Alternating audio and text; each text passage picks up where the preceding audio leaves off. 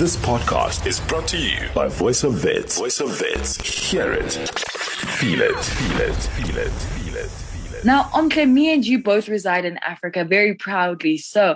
And first things first, we are already seeing the impact of COVID 19 on women and girls is profound. Women are disproportionately affected by lockdown, and this is resulting in a reduced access to health services, said Dr. Moeti from the WHO.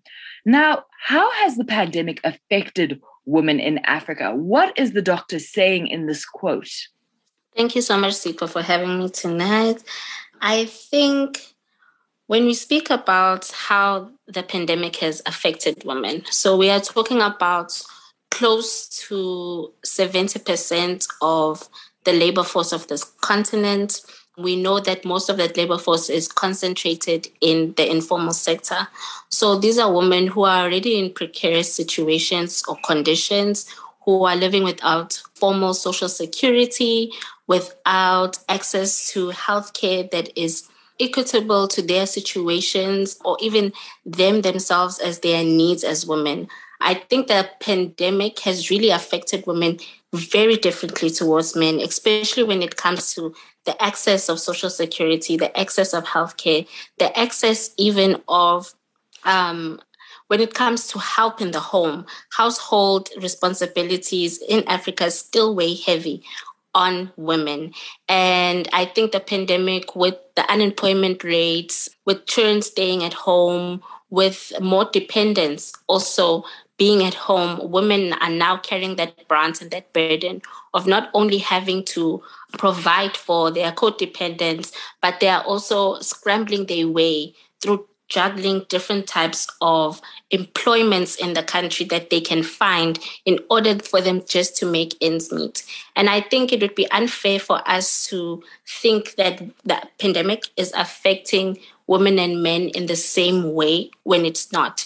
Because of the historical conditions when it comes to inequality between men and women, it has been dense and the gap has been growing wider and wider when it comes to pay, when it comes to employment opportunities, education, when it even comes to healthcare. So already women are already sitting at a deficit. And when you come now and place COVID into that situation, throwing COVID into that situation, I think it has worsened for many women across the continent. And women are, are really struggling really, really struggling to get the attention of government, to even get the attention of multilateral organizations such as the African Union or the WHO in this country. Statistics are showing that a lot of women are concentrated in the informal sector. More women are going hungry every single day. A lot of unemployment is also affecting women. And most of these women are also being affected through their mental health where we have a lot of women in the continent who are already dying from suicide because they just can't afford their debt and they also can't bear the brunt anymore of providing for their families in such tense economic, social, and political tensions. Now, Omhle, you've given us a lot to chew on in that response, and many questions do arise from that.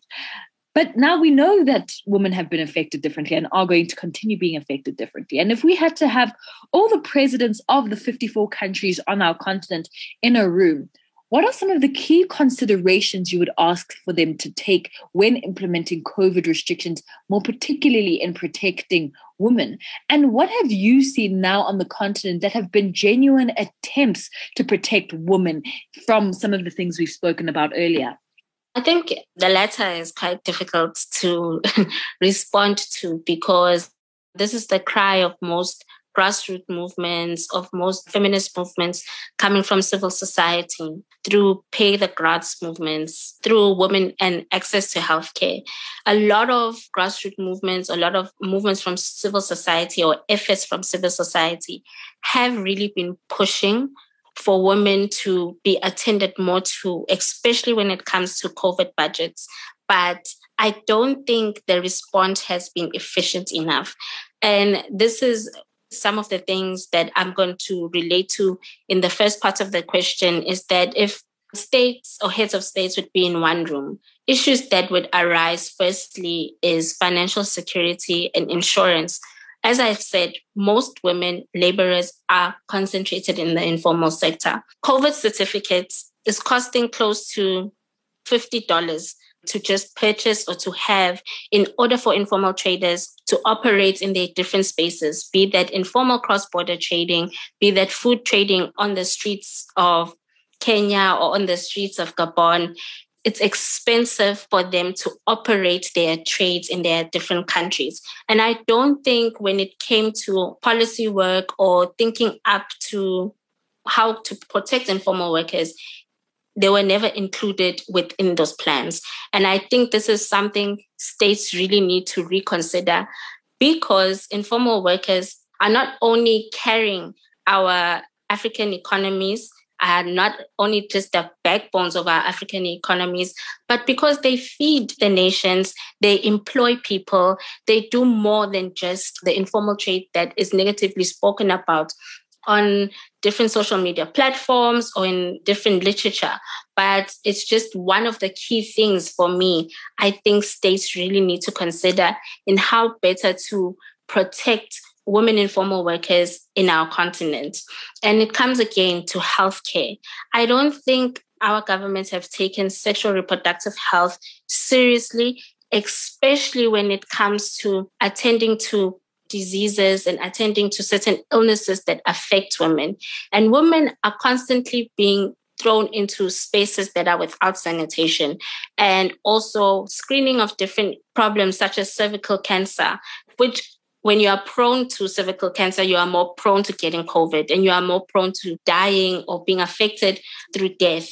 And I think these are some of the issues in which states really need to reconsider and think about even having clinics that are specifically centered around women issues, women diseases, women illnesses in different communities, especially in rural communities where people do not have the access to actually get themselves screened for sort of diseases that are actually living in their bodies, but they're not even sure what they do to their bodies and what they're about.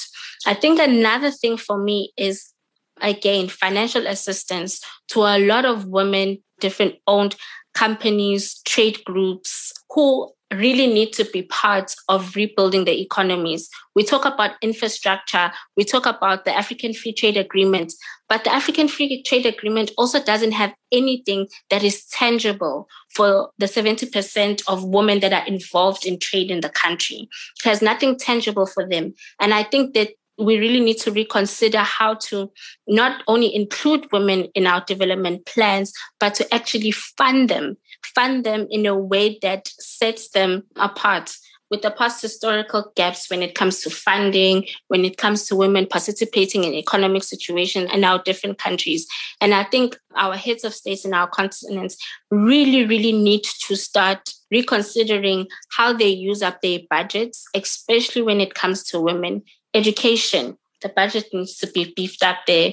When it comes to educating more women into different spheres of society, not just only the professional degrees such as medicine, engineering, which are important, but the arts is dying and we are not preserving a particular history and a lot of history about women on the continent is being lost because no one is actually funding that project.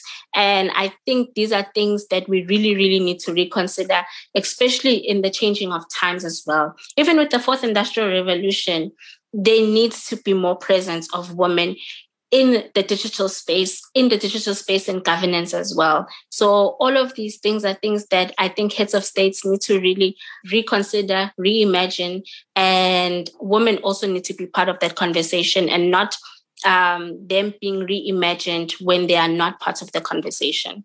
Now, I'm glad to touch on a few things you've mentioned in your answer. You mentioned the African Free Trade Agreement, which is meant to really change the way African countries trade with each other. Truly, I believe a phenomenal agreement and something that could change lives of many Africans. And you shared a statistic that many people probably have never thought of that the 70% of women who participate in our economy have been affected by this pandemic on the continent. What does this participation look like for women on the continent? And how has it since changed because of the pandemic? If you can paint us a picture of that. I think for most of the past years where especially black african women have been allowed to trade at a very small scale. So it doesn't grow beyond an SMME. So it goes from informal cross border trading to a small business, but it really does not expand unless you are really part of the 1% who are mostly funded by either a European organization or organizations just outside of the African continent. And these women have really been part of not only creating trade routes around the continent, but they have been employing people. They have been central to the moving of goods across different borders, across different countries, across different creeds, cultural contexts. Um, there's really just been that transnational culture in which women through trade have been building. But because they are not funded and because their trade is not reported on as much as it would be reported on as on big multilateral corporations and how men are trading in the continent. It's then undermined, and it seems like it's a small contribution when it's really not. Um, and I think without these informal businesses or SMMEs, a lot of things wouldn't be moving as they were during the time of hard lockdowns in different countries. We started seeing a rise in food scarcity again because a lot of informal traders couldn't even take maize meal from Johannesburg to Harare. A lot of people couldn't move fish from Malawi to Gambia. So there was a lot of stop when it comes to food processing, an increase in food insovereignty in different countries because informal cross-border traders or small SMMEs couldn't operate their businesses during hard lockdowns because of how high tariffs were during the time. They didn't have the right documentations. Governments were being very difficult with women who traded during that time, and things came to a standstill. And they now had to go into a mode of diversifying their income and spreading out their time, spreading out their energy, their labor, and their resources into different types of activities in order to just make ends meet. And I think with the African Free Trade Agreement, it must not be ignored that women owned SMMEs and their small informal businesses play a huge role in trade, play a huge role in the blue economy. They play a huge role in the logistics of moving around of goods. And if we keep ignoring and not wanting to fund not wanting to even assist them with the particular resources we need in order to continue to accelerate intertrade within each other. We are going to miss out on an opportunity in empowering close to 80% of the population in our continent. And I really think it's pertinent that we pay close attention to the needs of women in this space, the needs of also entrepreneurs who are women who also want to enter into the trade arena without being frustrated or without being pushed out because of their gender. And you also mentioned feminism. There's been many strides taken by feminists across the continent to move the plight of women forward, to make life easier. After this pandemic, where do some of those moves stand? Have we taken two steps back? Are we stagnant? Is everything gone? Is it too much? Is it a lost cause? Where do we stand on our plight to move things forward, really, on the continent? I think with feminism, you can never get because it's an ideology that's built on genuine intentions to move the gender struggle forward. And I think you can see that it's through feminist work that we've been able to kind of hold um, different different stakeholders accountability, but to also hold the com- com- different communities of, of women um, together during this time or provide of all or how women provide and interact with each other during this time. And I think with COVID 19, there was a demobilization when it comes to mobilizing feminists around the continent and mobilizing feminist work also around the continent. And I think the feminist movements were struggling a bit in the beginning, but now we've familiarized ourselves with the digital space with also just the restrictions when it comes to movement and and we we are learning new ways and new tactics in how to penetrate the space in which we are in now to make sure that nobody gets left behind in progress. And I think because of the lack of government responsibility and the lack of attention when it comes to gender inequality, a lot of women in our different countries in Africa find themselves in these spaces of vulnerability. It's an issue of negligence and it's an issue of just bad governance and an issue of not wanting to move forward from historical or previous ways when it comes to gendered attitudes. And I think now, because of feminist movements, we've been able to continue holding each other in different parts of the continent to try to move each other forward. But I, I think we should be careful of context and always try to give each other an ear as different feminists across the continent without overpowering the main point of the movement, and that is to move our gender struggles forward moving our gender struggles forward. And I think that brings me to my next question moving forward. A new UN study shows that the COVID 19 pandemic has had a far reaching and diverse effects on women, as you have illustrated in this interview, and girls from East to Southern Africa, and will set back global efforts to achieve most gender related issues, as you've just shared. In your mm-hmm. opinion, do you feel that we could ever recover as women on this continent from the impact of the pandemic? And not only recover, but do you feel that we could progress further? That's a very interesting question because I think with the hard lockdowns, women have been finding ways to be innovative in their survival strategies. Have we recovered fully or can we ever recover fully? I'm going to give an optimistic answer and I say there is a vision for it when we are talking about women and women alone. But it's difficult to kind of see the vision going on forward or kind of seeing us recovering as a population of women on the continent without feeling that we are constantly being put 10 step backs. Every time when you push back against the tide, it just comes back tumbling down.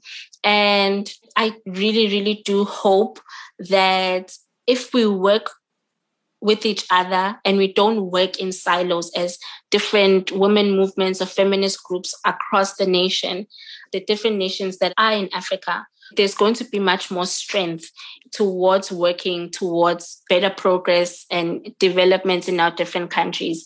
It really, really is not up to us, obviously, to change a lot of things that are happening in our society. It takes a lot of efforts from different stakeholders, even society itself, in just changing their attitudes towards women. But it really, really is going to be much of an impact if we stick together. And it, it's something that is difficult to do especially because of a lack of funding, a lack of resources. But I do believe that women have the capacity to be innovative. Women have the capacity to solve through different hard situations and bring solutions on the table that actually speak to changing a situation and moving it forward. And I really do believe we do it better than most of the population. And I think it's really excited about also young women movements and feminist movements that are also starting to participate. That so just bridging that generational gaps between women movements is also very important. And you can start seeing a transfer of ideas, transfer of skills with each other to just move each other forward and in progress. But not exempting the abuse that women have faced from different governments across the continent. We even saw it in the EndSARS movement. We even saw it with women trying to rise up for political freedom in Chad, in all these other different countries. So I'm really not exempting governments from taking accountability from the way that they've been exploiting and the way that they have just abused women's rights, their human rights on the continent, especially during COVID. And I believe that multilateral organizations should be less lenient on states that do that. And they should be more watch and more condemning from society when it comes to just the political demobilization of women trying to move forward in their different countries moving forward in our countries and how that can be done. Now, Omhle, me and you have to acknowledge our positionality and that we do stand in a better position than many of mm. our counterparts on the continent. How do we, as me and you sitting here in this conversation, or to the listener who is listening to this, How do we do more for the next woman next to us? Outside of fighting these battles, outside having these conversations, outside of holding space for each other, what can be done to improve our next woman's stance for us who are sitting here? I think, as I've said previously, it comes with understanding your points of privilege and where you are making your comments from or your opinions from. But when it comes to women movements, I think first things first, communication is key. Women coming from a more privileged background, a more privileged position, need to learn to listen to other women. They really need to learn also the context in which women are speaking from, in which they live from, and which they also come up with their solutions that fit their context. I think context and understanding context is very and highly important. And I think also not taking up space in spaces where we shouldn't be taking up space.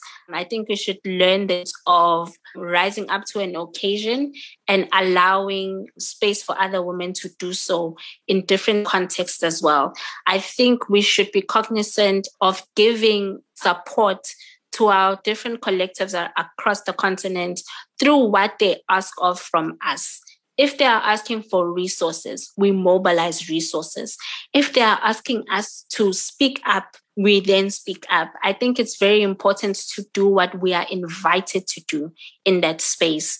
And I guess then that also builds then a relationship of trust and it also builds a much more greater rooted relationship of knowing that um, there's good intention that is coming from down the south, especially to the rest of the continent as well. Because we have been known to be bullies in our different political offices, governance offices, in our civil societies as well. And I think that is an attitude we really should start changing and should change. And I'm hopeful that this new generation is coming more with a listening ear, an ear that wants to watch, see, and learn before they impose themselves on different women around the continent, given their creed, cultural beliefs, their sexuality. So it's really important for us to be invited into a space and do what we are invited to do in that space instead of doing what we think we should be doing overall just working in the different spaces to what extent we've been invited to. Now, Omhle, before I let you go from this conversation that really I wish never ended, what are some of the key takeaways you'd like to share after this interview and what should our listener carry with them going forward? I think the key takeaway for me is social cohesion when it comes to bridging gender inequality is very important. And I don't think it's something that we talk more of. What is society supposed to be doing outside of government, outside of corporate? And I think we need to start talking more about the home. We need to start talking more about our educational institutions and how they view gender and how they view women. I think that is an interesting topic to talk about and to see how the pandemic has also affected those different spaces and how women then are being talked about in those spaces, how women are also coping in those different spaces as lecturers, as students. It's super important for us to not forget the social incubators of societies that really are driving force to a lot of societal attitudes that we carry today. And I think those are just some of the spaces that I think we really need to also just delve into and talk about as well. So many conversations to have and just not enough time to have them, unfortunately, here on the COVID Report. Thank you so much, Omhle Ntshingila, for joining us here on the COVID Report. And as always, on honoring any invitation I give you, thank you, thank you, Thank you. And yeah, it's been a pleasure. This podcast was brought to you by Voice of Wits. By Voice of Wits. To hear more of our shows, tune in to 88.1, 88.1 or stream via www.vfm.co.za.